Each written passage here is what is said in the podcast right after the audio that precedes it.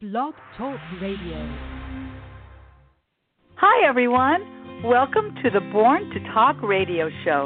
I'm your host, Marsha Waiteka. Conversations plus connections equals community. Those are my three C's. The heart of my show is what's your story? It's my belief we all have stories. Some are similar, others are uniquely different. Storytelling brings the passions of my guests to life through our conversations. So be prepared to be entertained, informed, and inspired. Welcome to today's show. Well, hello, everybody, and thank you for joining me today. This is actually going to be the last show I will do for 2019. And I just want to say, just very quickly, thank you to the 73 guests that have joined me this year. It has been a blast. I'd like to tell you about my guests today. So, joining me today are Sharon Schlesinger. She is the Metastatic Breast Cancer Committee founder and chair, and Dr. Josh Neman. He's the Metastatic Breast Cancer researcher and the Susan G. Komen Los Angeles County board member, as well as the Metastatic Breast Cancer Committee Scientific Program chair.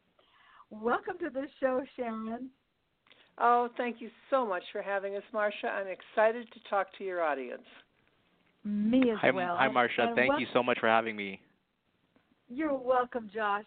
This this is a really important show, um, globally and personally.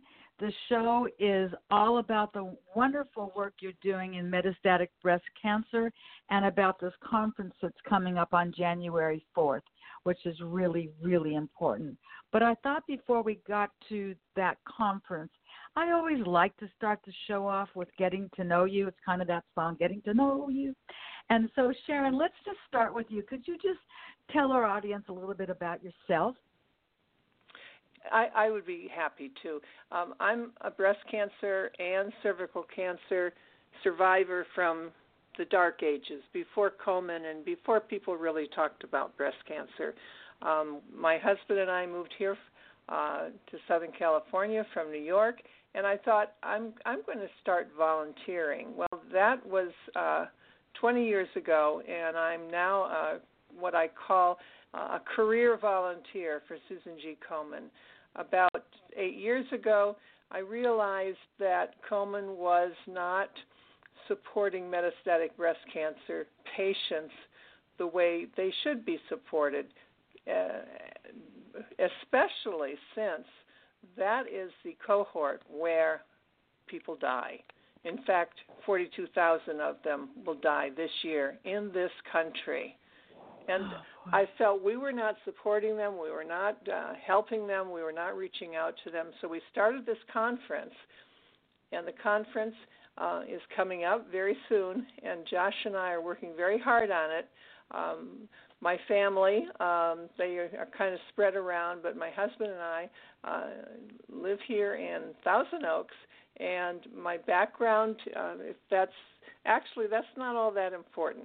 Uh, come from Wall Street, small business owner background, uh, novelist now, um, and Hmm. that kind of gives you an idea about me. And uh, Josh is really the more important person on this phone call because he is actively looking for a cure and relief for these patients who I just am passionately supportive of and care about. So, Josh, you tell us about yourself. I'm gonna I'm gonna take over Before Marsha's job. uh, but, but before you do, before you do that, there is the emotional part of cancer, whether it's breast, it's wherever cancer is. It's touched my family. My mother passed away from breast cancer many years ago. So many of us that listen. And emotional support, Sharon, cannot be undervalued.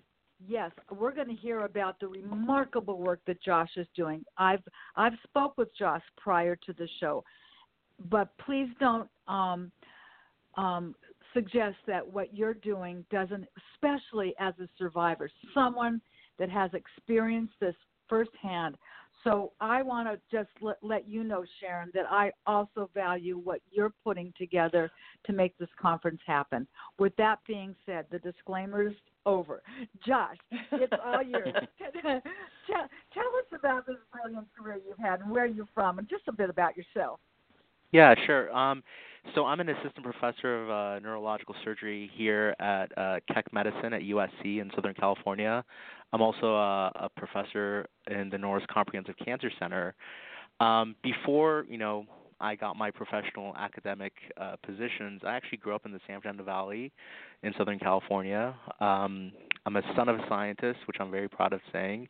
Uh, my mom was a scientist, and that's how I you know, where I got the the energy and the and the enthusiasm to go into science and medicine. Um, and currently, you know, my lab at, at USC, uh, we do research on metastatic breast cancer, especially the you know the type that goes to the brain.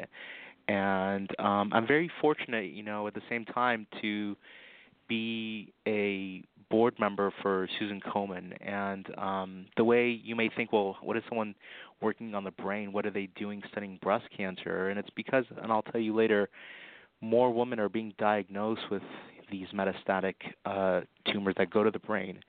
And the way I connected with Sharon, who I adore, and you could hear, I mean, I, I agree with you, Marsha, her energy and her enthusiasm, and just she has a good heart. Um, I connected with her was through Susan Komen, and the reason I am part of Susan Komen's board member is um, fortuitously Susan Komen gave me my first metastatic breast cancer career grant almost four years ago, and after my grant was done, I decided to join the board at at Komen LA to sort of pay it back, you know, pay it forward, um, because they have been so supportive of our research here and um, through that through that you know connection, I got very you know I got lucky to meet Sharon and help her put this very meaningful uh, conference together. Uh, it's it's beautiful. How long how long have you been associated with the Norris Comprehensive Cancer Center at the Keck School of Medicine at SC?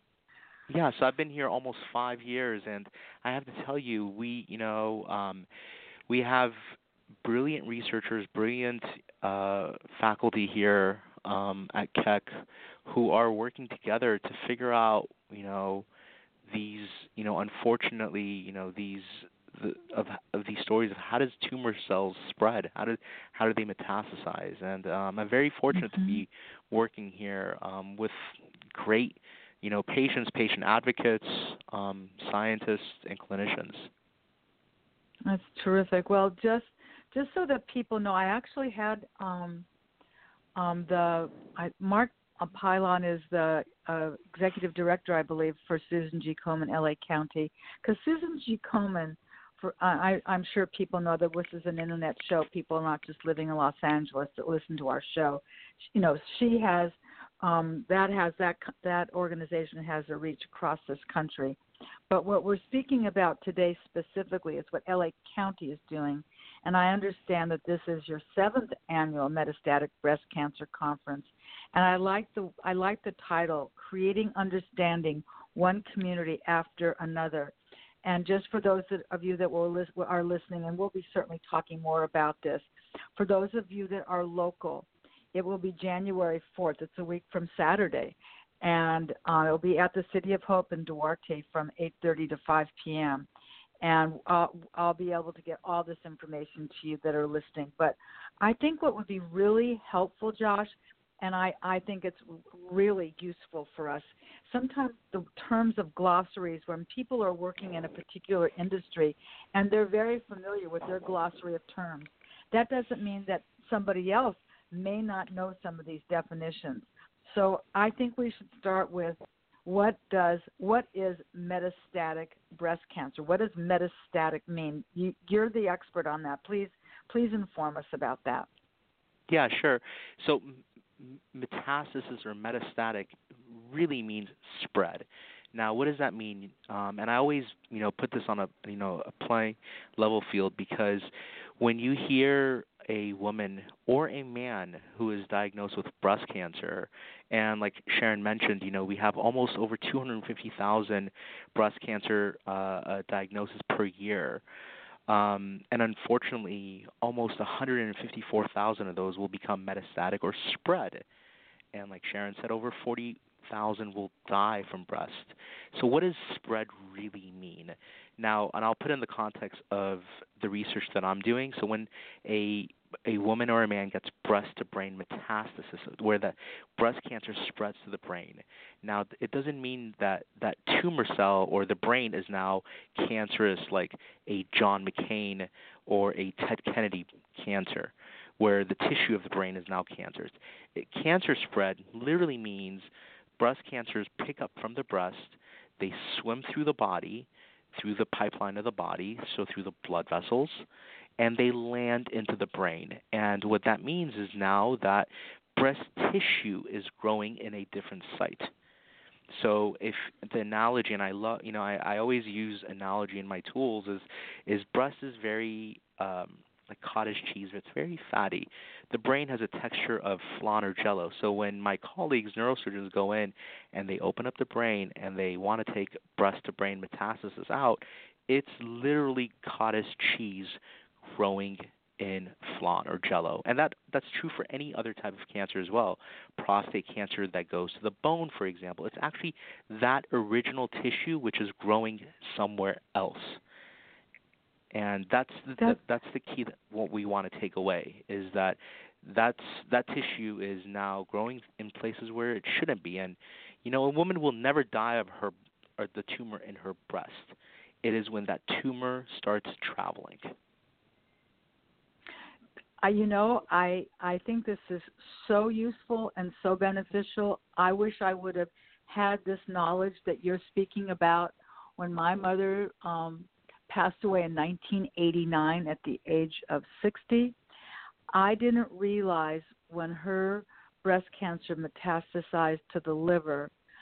I thought back then it meant that she had liver cancer.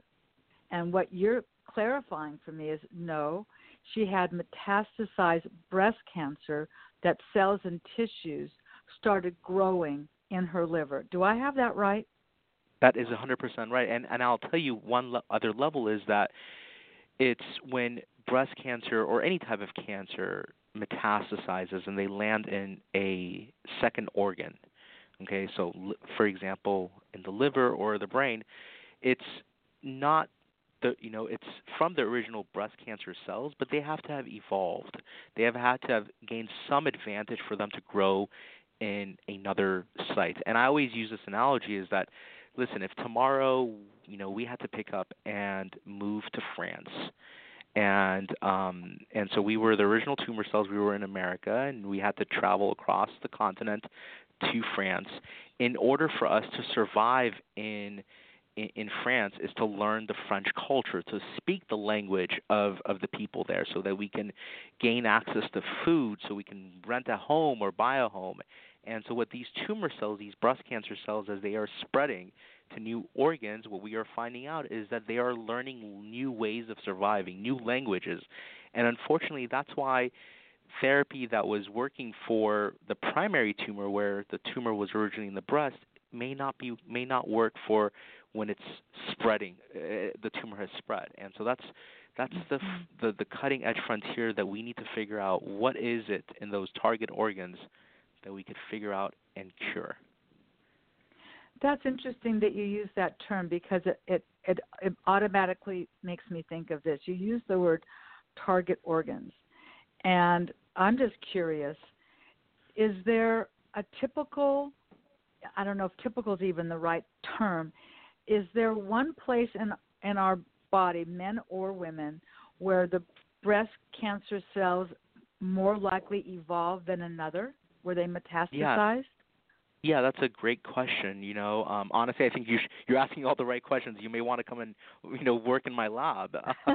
uh, no, I'm just curious. no, but these are all great scientific questions that you're asking because because yes, because what we call those, you know, so yes, so j- just to tell you that you know, the top four places that breast cancer will go to are eh, are bone, lung, liver, and brain. And if you think about them, each of those organs has a different, what we call an environment, a microenvironment. Micro meaning small, because it's cells.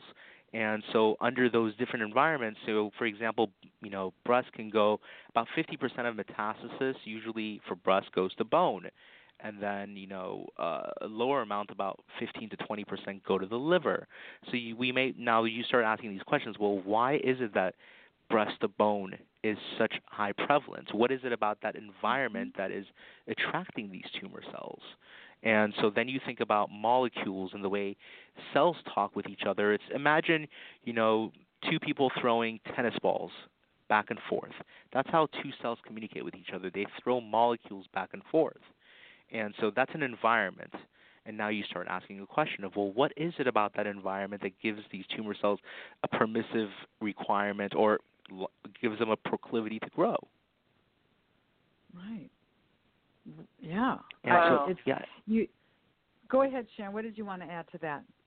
Well, I, I just um, I've known Josh for a while, and uh, he's been on the program, and he's been um, instrumental in creating the program. And when I'm at the conference, I don't get to listen to the speakers very much. And Josh, that was brilliant. you really um, gave me a, a visual that I didn't have before. So thank you. I mean, I guess I'm just going to have to team up with you on these interviews so I get to hear what you talk about because that was really interesting. Now I know why, Josh. Now I know why when we do those um, surveys, those um, program evaluations, you get such high marks. no, thanks. Boy, I mean, you know, it's honestly, it's it's teamwork. You know, it's uh, and I have to tell you, I mean, that's what this conference is is, is all about. Is is to bringing, you know, researchers, uh, physicians, people who are at the forefront of all of all of you know all of this and and and working with with people like Sharon who are true what I call patient advocates. You know, they are even though she's mm-hmm. not a patient, right? But she is an advocate for this. You know, she's a voice you know for those people that you know for those people that already have it or they've she knows what you know uh, as a as someone who's gone through this what others are thinking. And i have to tell you i mean this is ultimately you know i i i go to many conferences and i'm involved with many conferences but this metastatic conference is very unique and special because it's not a two way it's not a one way conversation where you know the experts get onto the podium and we just talk about it it's it's it's a didactic and you know and it and it and it gives me joy to honestly to sit at the round tables afterwards and interact with with patients and their family members and really try to figure out you know what is it that they that they are worried about. Because I think of you know I, I have you know I have little small kids and the way I think about it is that knowledge is light. And my, you know, my kids, you know, when they were younger, you you think that at night times they're scared because there's a darkness in the room and they're trying to sleep, and there's a monster in the closet when the lights go out. You know, for patients, that's what cancer is. It's it's it's it's being in the dark, and you know, there's this monster that has invaded your life, and for us to teach and really talk with patients and their caregivers. It's not going to take the monster away, but it, if you can describe what it is, then you're not in the dark anymore. And you can, you know, to a certain extent, you could face what your monster is, and it's not this abstract concept anymore. I would absolutely echo what you just said, Sharon. I'm a visual person, as it sounds though you are as well. And what Josh is doing is he's painting a picture.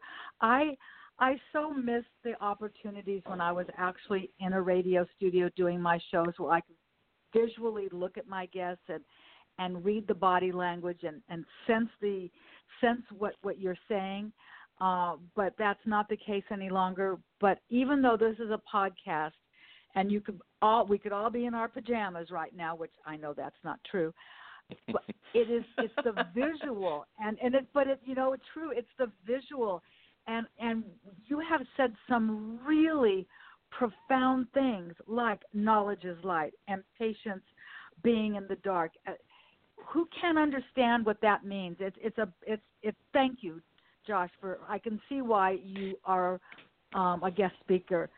It, but Sharon, I wanted to give you an opportunity because I think, that, like I said earlier, your value is important. You're not speaking about your sister or your mother or your best friend. You know from personal personal experience. And I would be interested, if you don't mind, sharing your cancer story with us. Because it was quite well, some time ago, as you said. Yeah, it was. And actually, uh, your mother and I were peers in that uh, cancer journey because I was hmm. diagnosed in 1987. Um, but I've never had uh, recurrence, and I've never um, been metastatic. And and in a sense, my cancer story may have ended there. However, in my head, it never ended, and it will never end.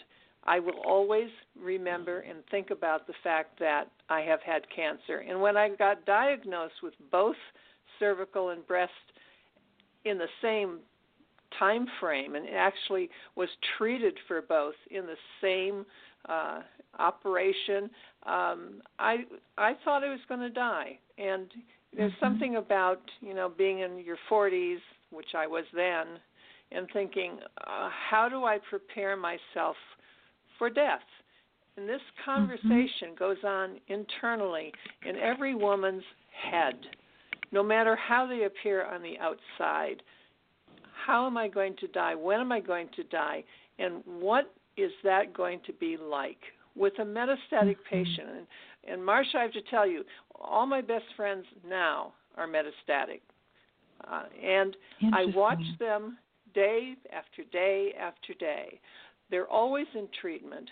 They're always taking drugs that make them sick, that make them nauseous, that give them diarrhea, that make them exhausted, just to stay alive.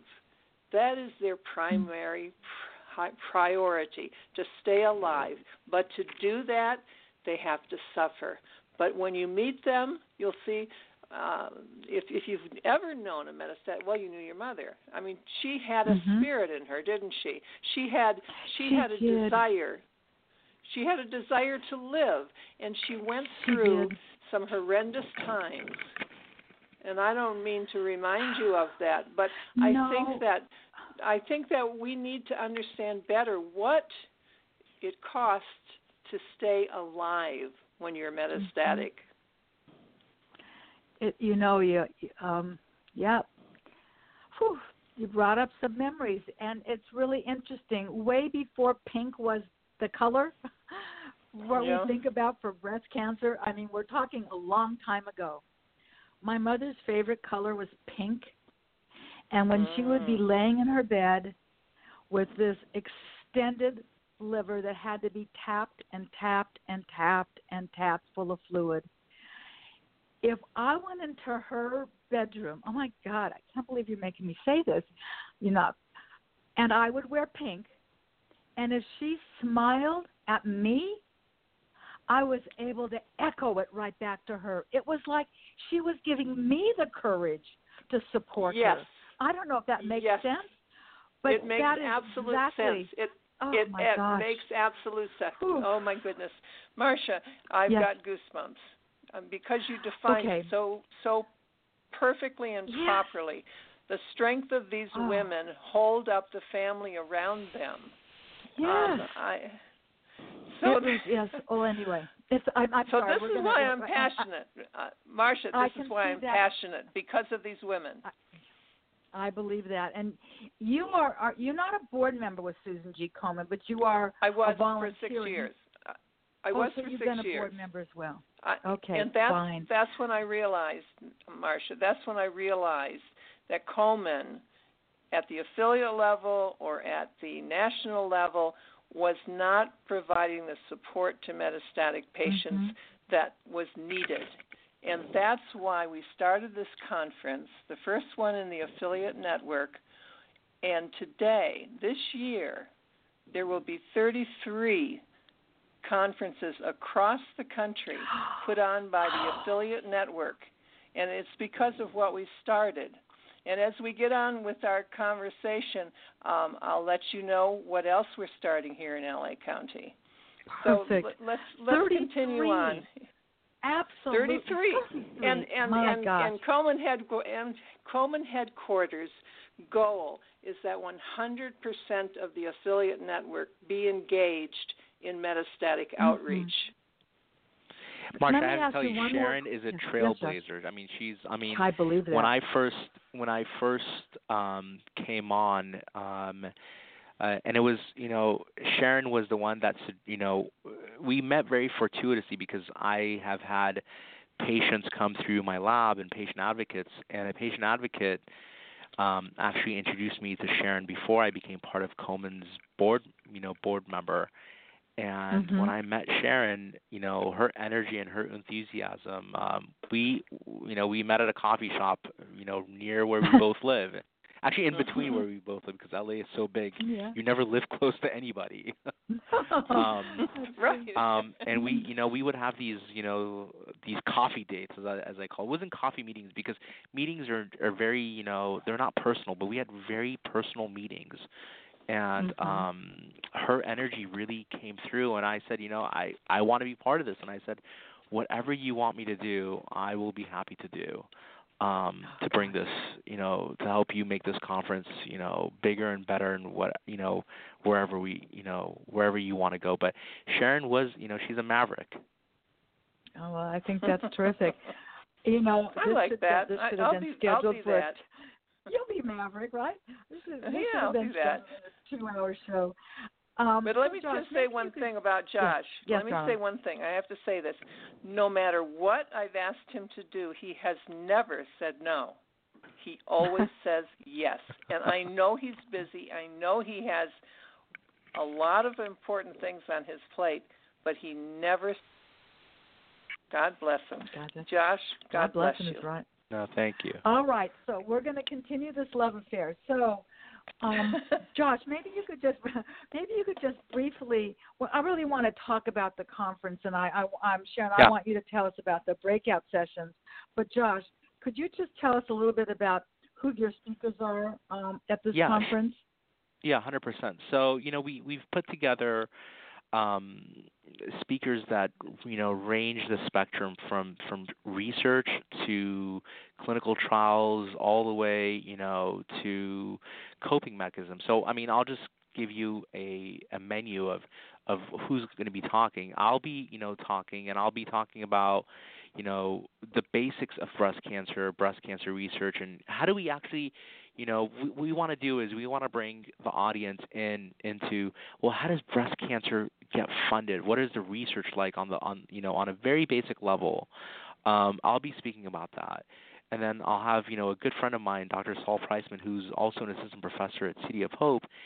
He's an immunologist. He's a card carrying immunologist. He's going to be talking about the latest in immunotherapy for breast cancer and metastatic breast cancer. And i have to tell you you know Saul and I, we actually, and we did not know this until you know, I I did my fellowship at City of Hope, and that's where we met initially. And he and I actually went to junior high together, and we, you know, yeah, and we talked about how the world is a big place, but it's yet not a big place. And so Yes. we, when I was there, we started collaborating on um, doing some initially translational. We'll go Oh. ahead and let you. It's live. Sorry. It's okay. It's what happens. Not a problem. Go ahead. So you're talking about Saul. Yeah, so I was talking. Um, Saul and I, we started working together when I was at City of Hope, and um, we started looking. I was looking at brain metastasis then, and he was looking at it from an immune from an immune perspective, so immunotherapy and coming out with better treatments. And um, some of the work that we ended up doing, which were in in small animals then, where we test things, he actually, I'm very proud. After I left, he now has gotten funding from what's called the California Institute of Regenerative Medicine. It's called CIRM. It was initially uh, CIRM was an agency or is an agency that uses uh, bonds, taxpayer money, to push forward sciences. And he actually got almost a nine million dollar CIRM grant to do a clinical trial for metastatic breast cancer patients who have brain metastasis. um, utilizing immunotherapy. And um, I'm very proud to say that I was part of you know this initial you know s- you know studies, and now he's taken it to the clinic, which is exactly what we want to do. And so he's going to be talking. And then we have um, Dr. Bodour Salhia, who is a professor here at Keck, and sh- she's going to be talking about what what it is is is how researchers and patients work together. And she has an initiative called the Bench and Bedside Initiative, which Sharon has actually taken a part of um, recently here. Um, so she will talk about that and then we have Dr. Warga, who is a uh, uh, who's a physician at Long Beach Memorial, and he's going to be talking about virtual coping, so coping mechanisms, um, more of uh, psychological mechanisms of, of coping with stresses. And I have to tell you, he is great. He has. I'm not going to you know steal his punchline or his his his talk, but he has amazing amazing uh, anti-stress mechanisms uh, that even I listen to because you know it doesn't necessarily have to apply to cancer, but he is right. an amazing uh, speaker and he has very uh, innovative techniques that he uses. And the last two speakers we have mm-hmm. is we have um, Dr. Ellen Cohen from from UCSF, and she's one of the program directors for the breast cancer trials uh, and she's going to be talking about cancer trials and specifically for breast cancer. And with that, we we end the program um, with Dr. McGregor. She is, you know, she's the director of medical affairs at Foundation Medicine. So what Foundation Medicine does is they do genomic profiling of tumors. Um, and and and you know what information patients need to know about their genomics, which could help them with different treatments. And last okay, but not least, we have our you. yeah. I got to interrupt you because you used a word that's like, huh? I've I've never heard the term genomics. I don't know what that means.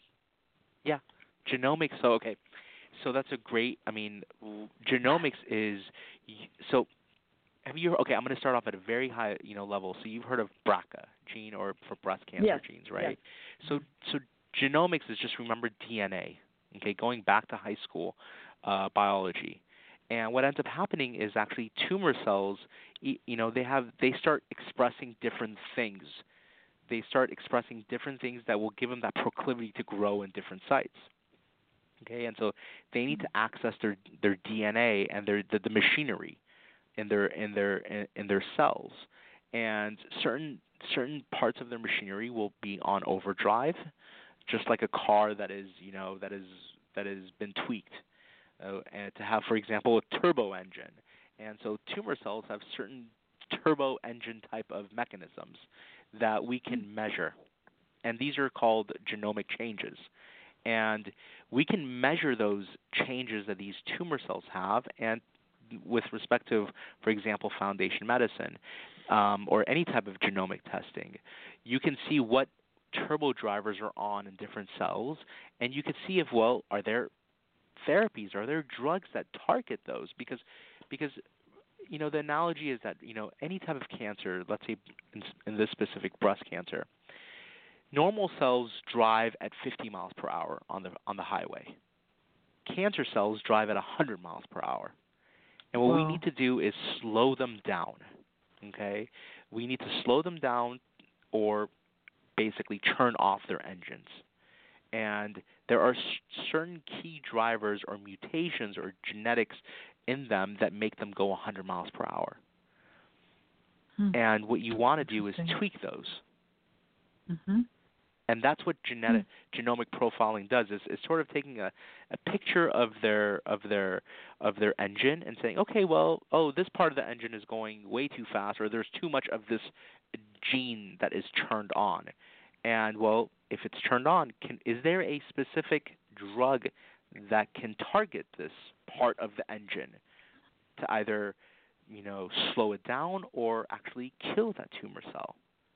We're wow. at that level now where That's it's wonderful. now not looking at the whole tumor but now going under the hood. God, Sharon, he draws a beautiful picture, doesn't he? All right. Yeah, so, he does. He does. I'm, he I'm, does. I'm thinking. I, I'm, I'm thinking way ahead to the next conference. You're going to um, trot out all your uh, all of this in one in one keynote speech. Uh, all of these visuals. Oh my I God, think the whole kidding. world would love that. you you bet. So you know, so Joss has just uh, shared these five um, um, speakers that are going to be speaking, um, and uh, but are they going to be? Maybe you could kind of help us understand. So, are there going to be breakout sessions for people? How how is that going to all work for your? Well, we're, we um, we have um, one set of breakout sessions, and what it is, it's geared to divide the audience up into different segments based on how long it's been since they were diagnosed. So we're loosely um, calling these tag uh, these categories the newly diagnosed, you know, brand new. I mean, I, I have just seen somebody register who was diagnosed earlier this month. And can you imagine? She's at C. And then the next Mhm. category is sort of the intermediate. It's been, you know, a year or two since they were diagnosed and they've gone through initial treatment and they're trying to get on their feet and um, they, they have questions um, uh, for about finances and legal issues and coping issues and should I get a palliative care team and what does that mean? And then the the last group uh, is um, what what we might think of as the old timers. These are the people who were diagnosed some number of years ago, and uh, don't get me wrong, everybody doesn't uh, fit into the same um, Mm-hmm. set of statistics. People do live beyond their original, I don't know, expiration date, and that's a, a funny way to put it. But they they Mhm. were prepared to die much earlier, and they have survived through the current advancements, through their own um, stubbornness or or uh, their faith or whatever the components are. Nobody kind of knows what makes an elite Mhm. responder respond, but there are people that have been living with this disease, putting up with the horrendous medications, and now they've turned to patient advocacy. And what I'm trying to do is to tell this audience the benefits of becoming involved. That it not only benefits the community and the whole objective um, of uh, creating a better quality of life and expanding that span of life, but that it, it also will benefit them to give them a purpose. So we have these three breakout sessions with information in them that is geared to where they are in the journey. Uh, we have uh, we have 31 speakers on this program. If you count all Oh, the panels and you count you count all the metastatic metastatic patients that are going to be, um, you know, telling their part of uh, the message, um, and the message what is kind of buried in this theme for the conference Mhm. reaching out and helping one community after another. Because the other thing that I discovered, and it's not a new discovery because I've watched it happen at every conference, I look around the room and I said, Where are all the other people that live in LA County? Why is this audience look pretty Mhm. uh, this much the same. And I realized that we were not reaching the minority populations that LA County is made up of. I mean, we are all minorities now, Marsha. There's, Mhm. there's no Right. majorities. There's everybody's a minority, um, and we're not reaching them. And I thought, well, is it language? Um, are there cultural barriers? Why is it that the minority populations, for the most part, do not reach out to us for support and for help because we can. Komen can, and there are many organizations in LA County that can help them, but they do not reach out.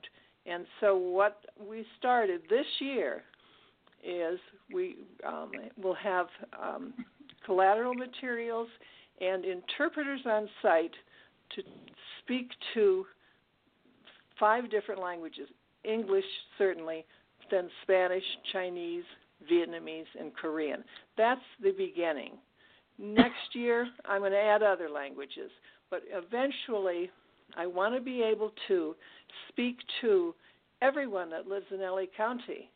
Now, mm-hmm. there's 224 languages in LA County, but I'm not, and I don't think I'm going to uh, get that far. But I'm going to talk to the major population groups and get them engaged, understand the cultural barriers that get in the way of their receiving care or support. And this is this conference is the first what I'm calling international conference because I have um, Komen Global um, introducing me to people around the world, and I'm promoting the live streaming of this conference to all the countries where these languages are spoken natively.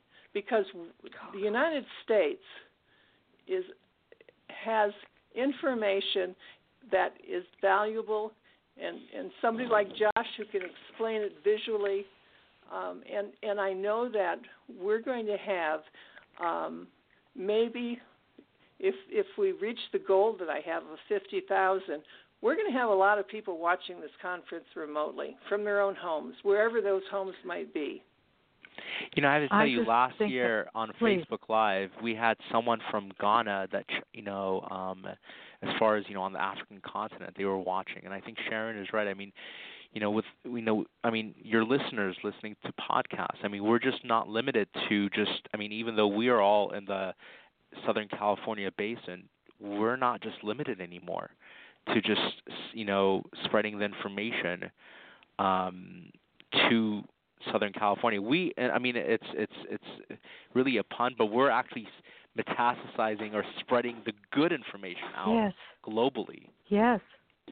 Yes, you know, that's, a yeah, that's, that's another visual. That's, a good way to look at it. That is a that is a really good visual. And you know, another thing that just occurred to me, and maybe this will be something down the road because obviously the seventh isn't your last. Um, perhaps at some point you're going to have people that are doing sign language as well. People that oh my uh, goodness, another, Marsha, Marsha, you know What? it would. What, darling? I got a request two days ago Yes. for a signer, and I and I said, and I, this has been in the back of my head um, because Yes. um, I, I thought, you know, do I need to do this? You know, how how do we do this? What, what does that all mean? And um, so I reached out to Life Signs, which is a nonprofit that hooks you up with signers and I got the cost of it, and I found out how it works, and there are different levels of signers, and uh, American Sign Language is not a world standard. I don't know if everybody knows that, but I'm looking into it, but I doubt if I'm going to make it this conference because I started so late. But Yes. definitely, definitely, I, I, I have that on my radar. Um, I bet you do. I, I have not been able to tell this woman yet that I don't think I'm going to make it this year, but it's definitely on my radar. And maybe we will. Well, maybe somebody, somebody, we'll maybe see. somebody listening in on on your podcast will say, "Okay, it's going to cost twelve hundred dollars. I'll fund that." I, I know I know somebody. We'll talk off the air. oh, Um, whoa, so whoa. yes. so um, we've talked a lot about this live streaming. We've talked about Facebook Live. You know, not everybody does Facebook, and so consequently, that isn't going to. You know, sometimes that's going to be a problem. Um, you, don't currently have all of the information on your face on your Susan G. Komen LA County, which is very important. You have all of that on Facebook, but very soon you will have all that information where people Right. can just watch it. But I also think it's also important, and I and I am I right in presuming the entire conference that will be running from from 8:30 to 5 will that whole thing be on Facebook Live? Well, actually, actually, we're going to start filming at eight o'clock. The first hour and a half, we're going to Mhm. be have a, a a man on the street sort of interview of Oh, all of the community partners who are there to talk about what their organizations do, and including two research projects are going to be going on on the grounds at that time. One of them from UCLA and one of them from USC.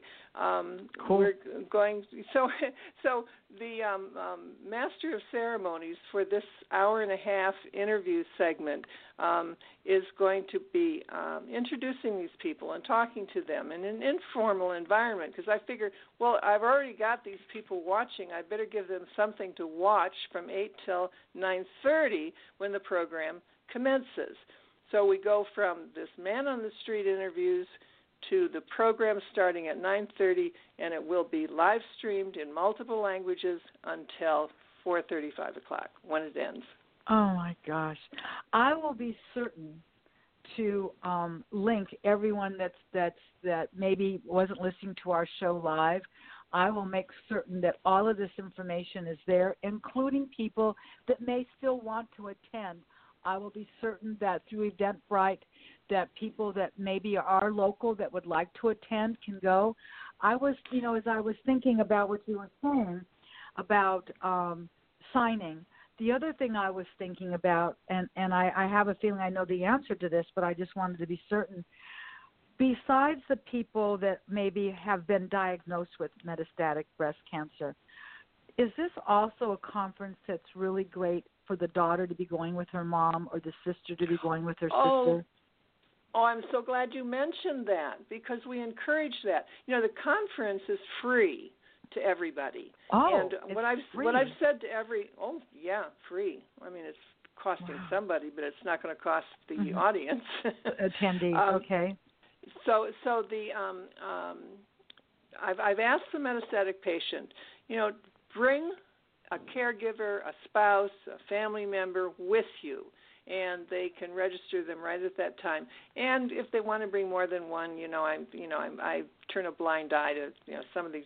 Sure. They, you know, they have more than one, but they can bring their support group with them, their family with them, um, and it's all free. And we're having breakfast, lunch, and a cookie snack in the afternoon. We have wonderful food, and um, it's it's uh, it's a wonderful environment. I have to tell you, we even have an art display of art nice. by metastatic patients, and it's it's extensive because creative art therapy is one way that the patient copes and and finds uh, an, an outlet and, and something else to think about. So we have this art on display, and it's all the way from beautiful oil paintings down to painted rocks. Whatever floats their boat, whatever gets them, you know, to to some place of peace. So uh, there's there's a lot of stuff going on uh, at the conference, and uh, Marsha, I, I, if you know you're available, you know you're certainly you're certainly welcome to stop by and see what we're doing, so that you can spread it on to your audience. Well, one thing that occurred to me because I, before I got into podcasting, I was one of those volunteer people. I worked at the YMCA as well, but volunteering has always been sort of at the basis of what I've done, and I would imagine there are a lot of people that are listening thinking, you know what, it's probably too late this year, but next year, I want to go volunteer. I want to help check people in. I just want to walk around and be an ambassador. I just want to make sure everybody's doing well. And I would recommend that people be in touch with you and um and and you can let me know uh, when we're when we're through if there's a way that people can reach you directly I won't put you on the spot to tell me that right now. I'll give you a chance to think about that. But certainly well, people let, can go to. You don't. I'll. I can. I can uh, answer you right now. On the flyer right. that you've received, that phone number uh-huh. is my cell uh-huh. phone. oh my gosh. Oh my so gosh! Anybody, well then, anybody can reach yep. me anytime they want. Uh, my and you know. I have to tell you, like, Marsha. With that, you know, if if if you or anybody else, any of your you know you know audience and listeners are interested, and not just for you know our foundation, you know Susan Komen LA County, but any, but you can go on the KomenLACounty.org website, and there is a tab yep. for Get Involved and mm-hmm. um, that'll send you to a link of of filling out, you know, a form of, of how do you get involved as a volunteer exactly with with Komen, not you know for this metastatic conference or you know any of the other events that we have going on in LA, um, I would highly recommend you know you go to komenlacounty.org. Perfect. I, I think that that I, it's, it's a really comprehensive website. I'm looking at it as we speak, and and I would agree with you. And I, you know, this is you talked about the darkness, and I remember what it felt like to to be a young woman with my mother being diagnosed, and really, frankly, three or four years later, that my father was diagnosed with prostate cancer, which oh also metastasized. So you know you, and then you start. I mean, you know, let's just face it. Then you start thinking about your own health, going, well, dang, sure, you know. So yes, of course I take very good care of my health. Of course I have taken advantage of making. I've taken good care of my breast health, and so should my daughter. Um, I will make sure that people know how to reach you so that those that are listening, if they're not taking notes the way I am, um, will be able to do that. I think it's phenomenal that it's free. I think that you know you've pretty much explained that who should attend is anyone that is interested in this subject, whether they are currently um, dealing with whatever their circumstances are. I'm sure that the medications that my mother took many years ago, they probably, I don't know. Can I throw one out there and ask you if they still even use it, or should we just skip that? You go you ahead. can, but yeah, go ahead. Well, I, because it was in the early stages of tamoxifen, and that Yeah. was one of the one of the pills that my mother took all those years ago. I don't know if it's if there's been advances in that, but I do remember knowing that tamoxifen was new new in that at that time. Um, There are. I mean, don't know why that tamoxifen is still mind. being used, you know, but we are, you know, um, we are getting, you know, we're we're understanding this, you know, this disease, and and I have to Mhm. tell you, breast cancer is, you know, I say it's a it's an umbrella because under underneath it there are multiple types of breast cancer, and that goes back to the word genomics because, you know, you have what's known as estrogen or hormone uh, uh, uh, positive tumors, and that's, for example, that's what tamoxifen is used for. And then you have, you know, Mhm. language, you know, other subtypes called HER2s, and then there's triple negative. And so, we are getting, you know, that era of if we know what under the hood these tumor cells can use to gain that accelerator advantage, then we can figure out better personalized treatment for those subtypes Mhm. of those tumors. Yeah. I remember the term because I had a friend that that was diagnosed with this term, and I hope I'm saying it correctly. But if I'm not, you'll you'll correct me. And it was called in situ, meaning that the cancer cell was encapsulated, and the Mhm. cancer is removed, and you have some treatment, you have some radiation, and then if all things go well for you, you know if you're gonna if you're gonna be diagnosed with breast cancer, that's sort of the one you want. Do I have that incorrect, or is that is there some accuracy to that? No, in situ means that it's it's it's exactly it's in cal it's it's what's called non-invasive, meaning it doesn't Non-invasive, invade. right. But I mean, it, just because Mhm. of it, if it doesn't invade, it doesn't mean that it potentially doesn't metastasize. It's at a lower rate, but yeah, that is. I mean, that oh, it's in a for if you look at it at ten thousand, you know, foot level, that is the right term. That it's it it means that it's encapsulated. Mhm. Right, and, Okay. and but keep keep this in mind, and and uh, uh, Komen has uh, a list of symptoms for um, metastasis, um, because what happens is that of all of those women that are diagnosed early, about 30% of them are going to have a recurrence that will be, be metastatic, and frequently they stop Mhm. They stop thinking about it and they they um, attribute um, pain in their back to something else and there's a delay in diagnosing the fact that they now are metastatic so it's Mhm. important for people to be aware that there are symptoms that they should watch for excuse me and that that it, it it it is something that needs vigilance we cannot Yes. stop. We can't assume that it, we're done with it because cancer Mhm. may not be done with us. There you go. I've, I've met I've met uh, women who have had a recurrence 32 years after their original diagnosis. Mhm. Yeah. I, I want to mention I, one other thing, and, and that uh, Please. you wanted to know about other um, events, and and um, our, Mhm. our annual um, uh, More Than Pink Walk. It used to be called Race for the Cure, but we changed it, and it's now More Than Pink Walk because we wanted to make sure that everybody fit under this umbrella, um, that it encouraged all stages including metastatic patients, to come to this walk. And I'll tell you why it's important. It's a joyous it's a joyous event. It's a it's one of those events where everybody that is there, you know, no there's no strangers on the ground. Everybody's there for the same reason, and that is Mhm. to either find a cure or expand life or improve quality of life. But uh, the uh, More Than Pink Walk um, that is held every year um, and held at all the affiliates is responsible for raising half of what Komen headquarters has donated to research in the past 30 some years. In the past Wow. 30 some years, Komen has donated, has has uh, granted over one billion dollars to research, and and the affiliate network has raised the funding for half of that. They've raised a half of a billion dollars through these walks and races, and that's why it's Hmm. so important. Yeah, and I have to tell you, Marsha, um, the Yes. Komen, you know, the Komen LA walk. Um, it's actually it's a it's a very you know it's a unique day this year in 2020. It's it's on Leap Day, so it's on 5th, February 29th, and um, it happens at Dodger Stadium.